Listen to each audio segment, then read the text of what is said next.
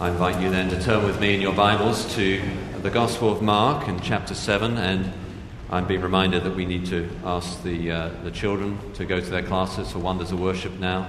Thank you so much, children, for being with us, and our prayers and thoughts are with you as you go to study the Bible in your own classes. So, Mark chapter 7, and beginning at verse 1, and I'm going to read this morning. Um, not the whole chapter, but actually until verse 13. I think, I think you'll see that this is a, a unit that Mark has designed for us to look at as one. So, Mark chapter 7, and beginning at verse 1, let's hear God's word. Now, when the Pharisees gathered to him, that of course is Jesus, with some of the scribes who had come from Jerusalem, they saw that some of his disciples ate with hands that were defiled, that is, unwashed. For the Pharisees and all the Jews do not eat unless they wash their hands properly, holding to the tradition of the elders. And when they come from the marketplace, they do not eat unless they wash. And there are many other traditions that they observe, such as the washing of cups and pots, and copper vessels, and dining couches. And the Pharisees and the scribes asked him, Why do your disciples not walk according to the tradition of the elders, but eat with defiled hands? And he said to them, well did Isaiah prophesy of you hypocrites, as it is written This people honors me with their lips, but their heart is far from me. In vain do they worship me, teaching as doctrines the commandments of men. You leave the commandment of God and hold to the tradition of men. And he said to them, You have a fine way of rejecting the commandment of God in order to establish your tradition. For Moses said, Honor your father and your mother, and whoever reviles father and mother must surely die. But you say, If a man tells his father or his mother, Whatever you would have gained from me is korban, that is, given to God, then you, are no longer, you no longer permit him to do anything for his father or mother, thus making void the word of God by your tradition that you have handed down. And many such things you do. And he called the people to him again and said to them, Hear me, all of you, and understand. There is nothing outside a person that by going into him can defile him, but the things that come out of a person are what defile him. And when he had entered the house and left the people, his disciples asked him about the parable. And he said to them, then are you also without understanding? Do you not see that whatever goes into a person from outside cannot defile him, since it enters not his heart, but his stomach, and is expelled? Thus he declared all foods clean. And he said, What comes out of a person is what defiles him. For from within, out of the heart of man, come evil thoughts, sexual immorality, theft, murder, adultery, coveting, wickedness, deceit sensuality, envy, slander, pride, foolishness. All these evil things come from within and they defile a person. And from there he arose and went away to the region of Tyre and Sidon. And he entered a house and did not want anyone to know, yet he could not be hidden. Immediately, a woman whose little daughter had an unclean spirit heard of him and came and fell down at his feet. Now, the woman was a Gentile, a Syrophoenician by birth. And she begged him to cast the demon out of her daughter. And he said to her, Let the children be fed first, for it is not right to take the children's, bed, uh, uh, children's bread and throw it to the dogs. But she answered him, Yes, Lord, yet even the dogs under the table eat the children's crumbs. And he said to her, For this statement you may go your way. The demon has left your daughter. And she went home and found the child lying in bed and the demon gone. This is God's word.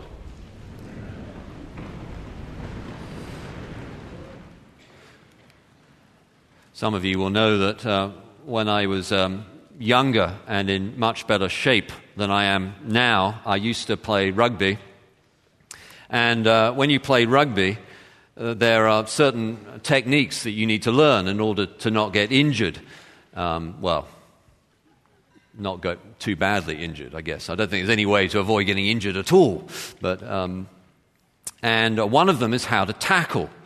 And uh, in rugby, and I think it's a little different. I've watched football games. I think in football, you're, you're taught to tackle with your head pretty much, which seems madness to me, but I, don't, I know nothing about football, so I'm sure it's absolutely correct and you know, everything. But in rugby, you're, you're taught to tackle with your shoulder, and you have to get your head on the, on the correct side. So if you imagine with me, someone's running this way and you want to you wanna put them down on that side, you've got to get your head in the, on the right way so that the weight doesn't come on your neck, because obviously if it comes on your neck, you can damage your neck. And sometimes when you're watching a, a professional rugby game, they're actually deliberately tackle on the wrong side, because if you put your neck in the way, you've got extra kind of weight from your spine to, to tackle the person. But you're not meant to do that. It's bad for you. It can obviously, well, it can give you a concussion. It can give you real damage. So there's a right way of doing it, and there's a wrong way. That's so true in life, isn't there? Uh, it's, it's true in many things in life. It's true in sports, it's true in economics, it's true in business. There's often a right way of doing something and a wrong way. The same is true in religion. And the passage we're looking at this uh, morning, uh, Jesus, and as Mark tells the story of Jesus, he's describing the, the right way of going about um, serving God, pleasing God, uh, following God, and the wrong way.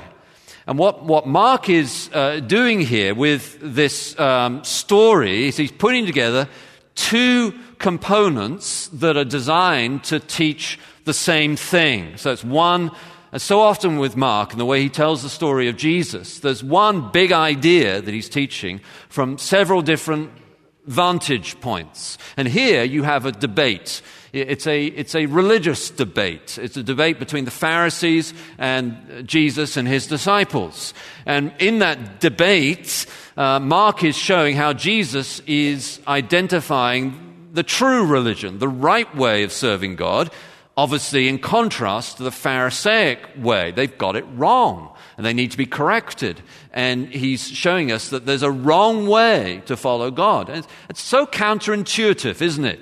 Today, we think that if someone is um, well meaning, they have good intention, then they must be doing it the right way. All that matters is that you're sincere. If someone sincerely wants to follow God, then that's all that counts. But here, the Pharisees, they're certainly sincere. They want to follow God. Yet, according to Jesus, they've got it entirely wrong. And the way they've got it wrong is a, is a, is a very common way that people tend to get it wrong, like that rugby tackle is a common way of getting it wrong. And so Mark is telling this story to show us that there's a, there's a right way to go about it, religion, and there's a, there's a wrong way. And he's, it's so, I mean, if there was a passage in the Bible that is so against the spirit of the age, it would be this one. If this was written today, um, the, the Pharisees wouldn't be criticizing the disciples for doing it wrong, and the disciples wouldn't be criticizing the Pharisees for doing it wrong. They'd all be saying, It's all good, man. Like, as long as you're sincere, what does it matter? But the Bible doesn't tell the story of how to follow God like that. There are wrong ways to go about it, and there are right ways. So there's this debate about what's the true religion. What could be more important today? so much religion around today Islam, Hinduism, many different kinds of Christian denominations. Uh, and then there's also all the kind of secular religiosity with its appeal to transcendence, with the, the, the, the various rallies that go on, the, the, the, gatherings, the sports events, which sometimes almost seem to have a religious fervor. You ask yourself, when is, when's the only place that men will sing outside of church? And the answer is at a baseball game. Uh, uh, everyone knows that song, um, apart from the British who don't. But, um, and so this, this, uh, clarity around what is the right way to follow God, what is the wrong way to follow God, is it's so countercultural. It's going to be hard for us. To, we're going to have to really lean into it, not only to hear the answer, but actually to believe that Jesus that Jesus is correct to be correcting the wrong answer. Uh, we, we, know, we understand that there's a right way to tackle in rugby in a wrong way. We understand there's a right way to do mathematics in a wrong way. We understand that there's a, right side of the road that you should drive on, on the wrong side of the road. The left, by the way, is what you should drive on. But um, we understand that. But when it comes to religion, the predominant attitude today is all roads lead to God. And if you don't think that, then surely you're an extremist. Surely, right behind that is violence and aggression. But that, of course, that's not what Jesus is for. He's, he's, he's the loving Savior who died on the cross for the sins of the world. And yet, he is bold to clarify truth with love.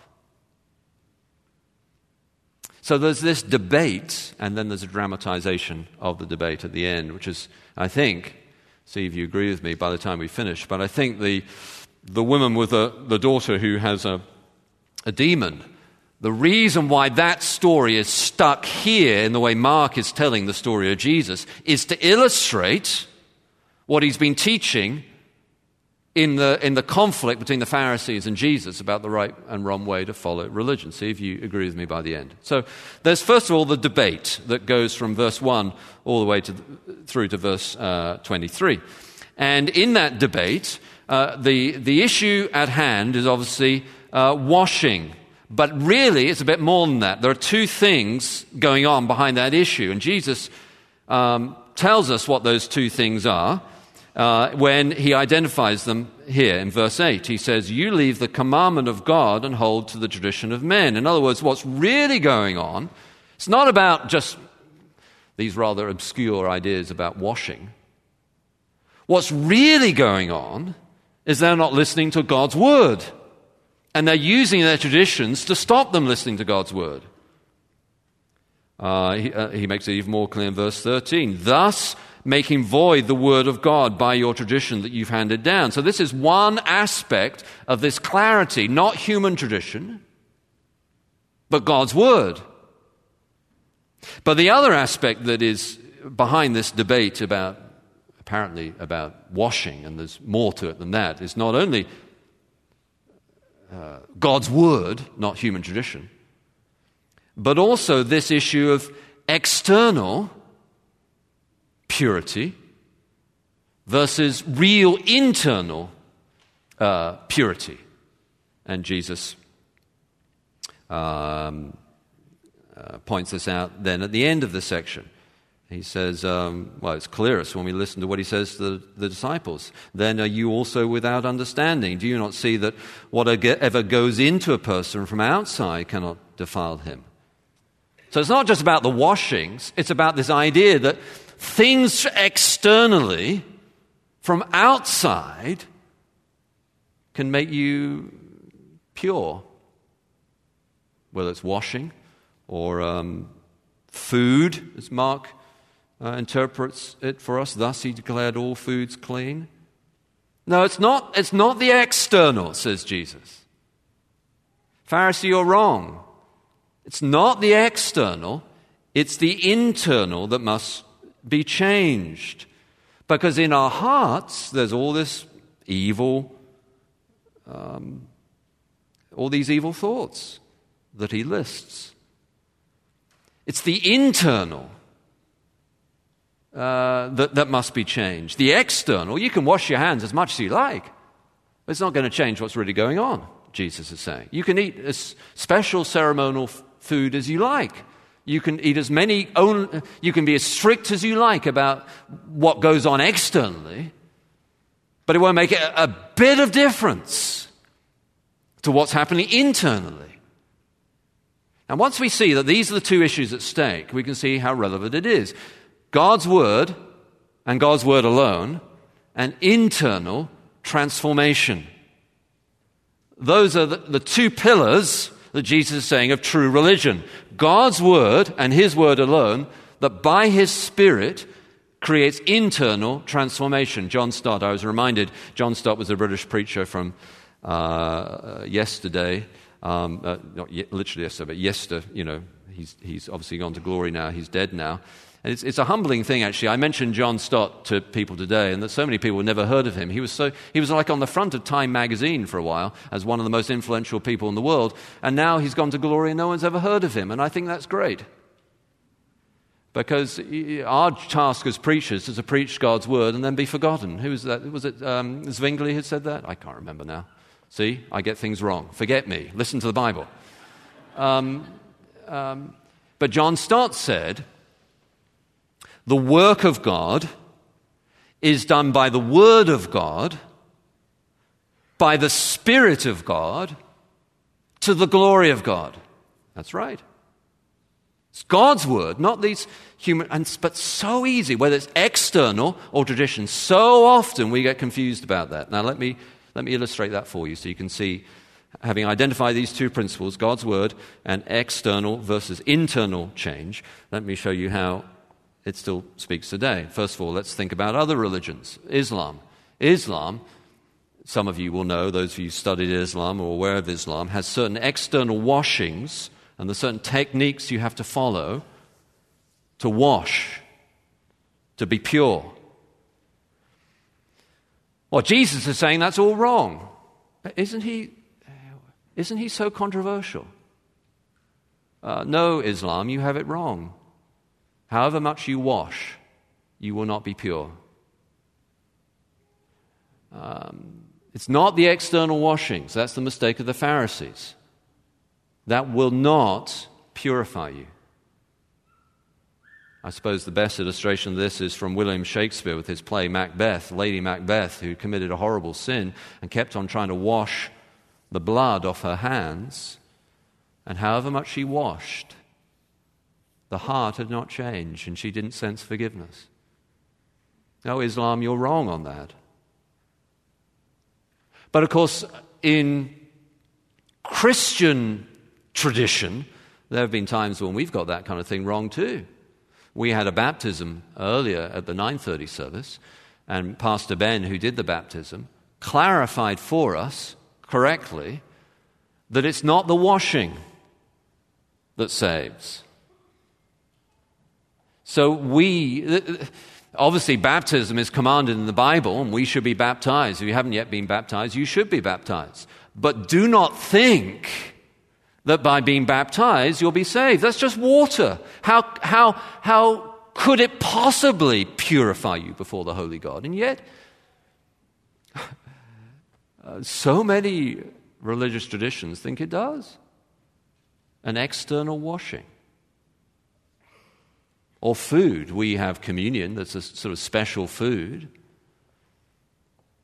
Um, but however much special food you eat, it will not save you. And we clarify that when we uh, take communion as well.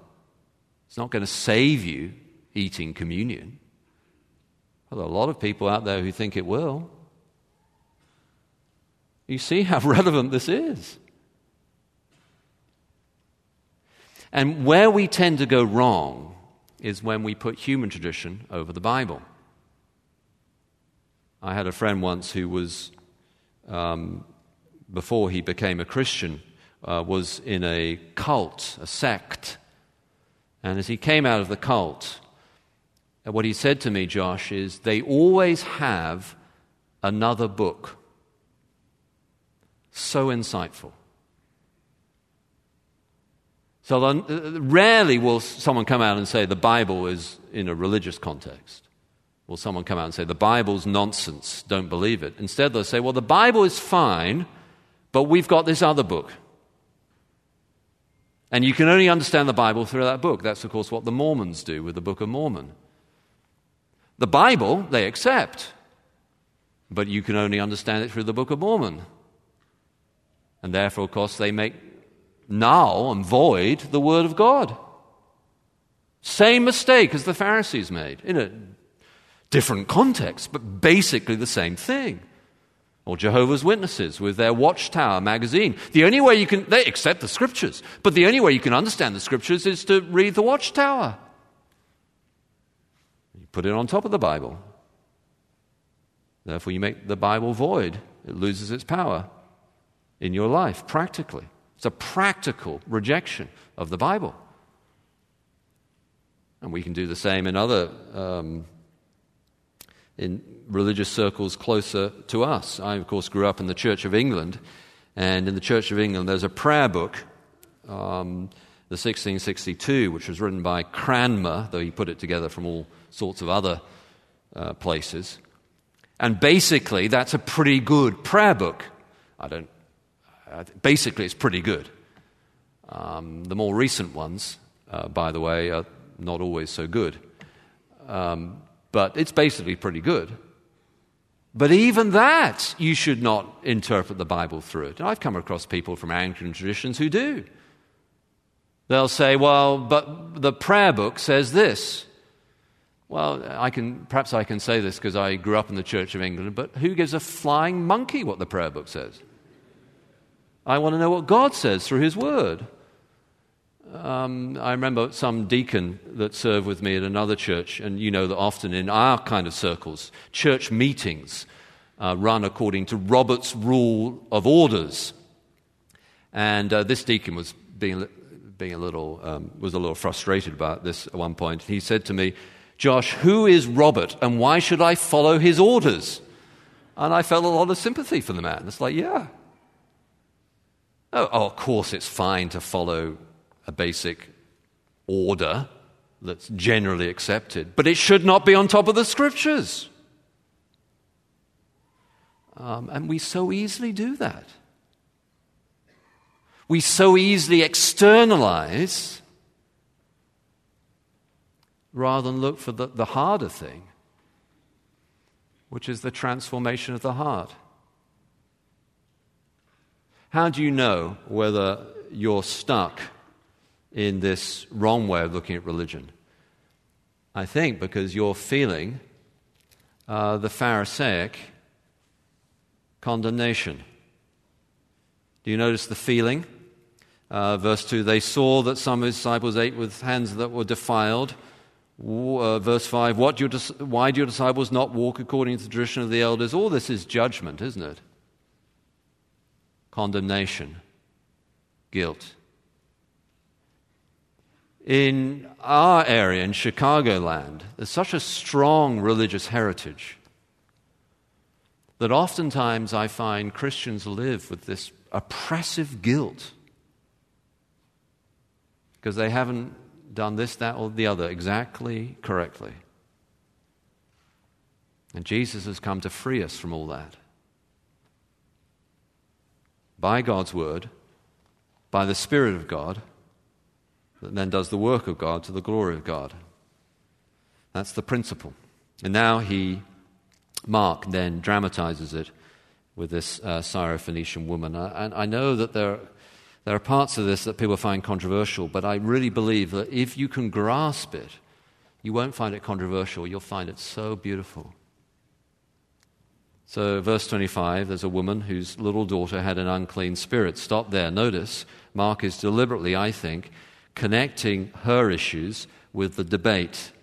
So, he's just said, he's, he's declared all foods clean. The debate has been what cleans you. How can you be truly clean? Well, here's a woman whose little daughter has an unclean spirit. Same issue. Uh, what is more, the woman was a Gentile or a Greek. Uh, that is, she's from a Hellenistic background. She has Greek pagan culture. She's unclean from a Jewish point of view uh, because she's a, a Gentile. And then doubling down on her uncleanness, she's also ethnically unclean. So not only does her daughter have an unclean spirit, and not only is she culturally unclean because she's a Gentile, uh, that is, her, uh, she's literally she's a Greek or Hellenistic. Her worldview is unclean, but also ethnically, she's non-Jewish. She's Syrophoenician. She's unclean. So here it is being dramatized.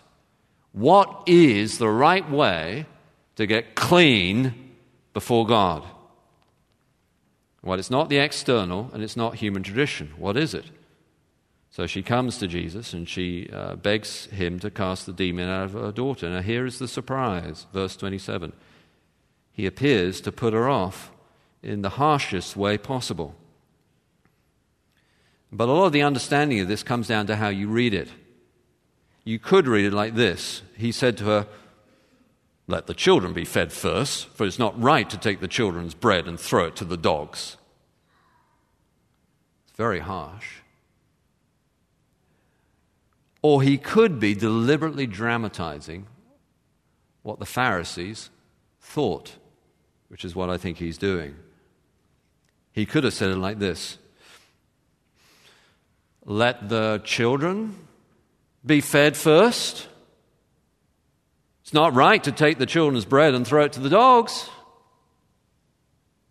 In other words, this is something she would expect a Pharisee to say.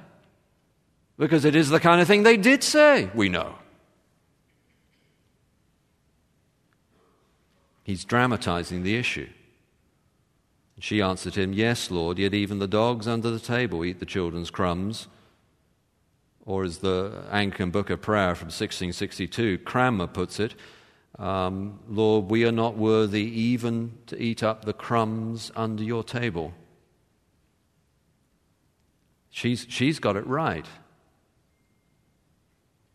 And he said to her, For this statement or for this word, you may go your way. That's how Wycliffe translated it. For this word, you may go your way. The demon has left your daughter. And the demon, of course, is, uh, is cast out by Jesus at, at his word. So here's the dramatization of the, of the issue. A woman Syrophoenician, Gentile, daughter with an unclean spirit. What's the solution? Washing? Tradition? No. The Word of God, by the Spirit of God, casts the demon out.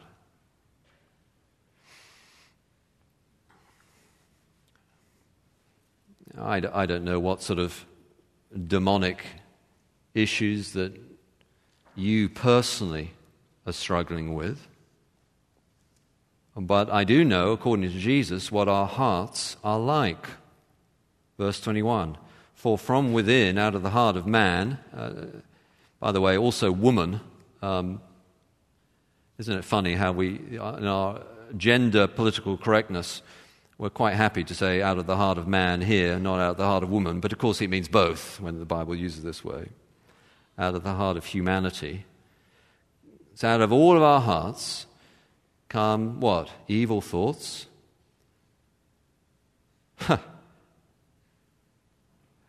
We're told that our, we are essentially good today. And Jesus says, no, actually, we're essentially evil. Evil thoughts, sexual morality, theft, murder, adultery, coveting, wickedness, deceit, sensuality, envy, slander, pride, foolishness. Foolishness. That's what we're like according to Jesus.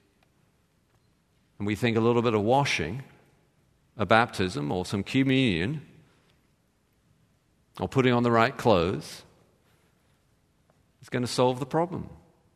Of course, it is not. People get very offended by this kind of language when, it, uh, when the Bible talks people, about people like this. Um, they think that a preacher like me is trying to give us a guilt trip. I, it could not be further from the truth. I want your guilt to be lifted. But in order for that to happen, we need to face up with absolute frankness to the real issue. Uh, seven new rules to how to be happy are not going to solve the problem. What we need is a spiritual transformation from within. People get so offended by this. The, the hymn that says that we're miserable worms, and they say, well, that's so unkind to people to call them miserable worms. But of course, biblically speaking, to call uh, people miserable worms is not being unkind to people, it's being unkind to worms because we are rebels. And what's going to solve the problem? God's Word. That's why we as a church, you'll find this, you come to the, um, the visitors' lunch afterwards, we'll talk more about this. So you come to the membership class, you'll talk more about this. We, we don't stick to the Bible because that's the thing that churches did in the past. We stick to the Bible because it is God's Word by His Spirit that can only do the work that is required. And I'll, I'll close with this. I remember when I was doing a church plant in another part of this country, having a conversation with a pastor of a church that was theologically very liberal, not politically liberal, but theologically very liberal. And of course, they, they hardly opened the Bible at all. And uh, we had uh, lunch together. He wanted to find out what we were doing because at the time uh, the church was packed and people were coming. And he thought I had some special new technique. Uh, if you've been around pastor circles, you'll know that sometimes you'll, quite often, there'll be someone who's selling a new technique to get the church to 25,000 in three days without trying, right? And so he was sort of like, What's your new technique? And I say, Well, honestly, brother, I, I don't have a technique. We just open the Bible and I do my best to teach it. That's all I, we just teach the Bible. And I'll never forget his response. He looked at me rather confused and then said, Well, we've tried everything else. I guess we could try that. And I thought, Yes. I said, Well, go ahead, you know. It might work. It will work. So don't go away um, from this morning thinking, you know, what a clever pastor who can preach without notes or something like that. But go away with a fresh conviction that only God's word can do the work of God.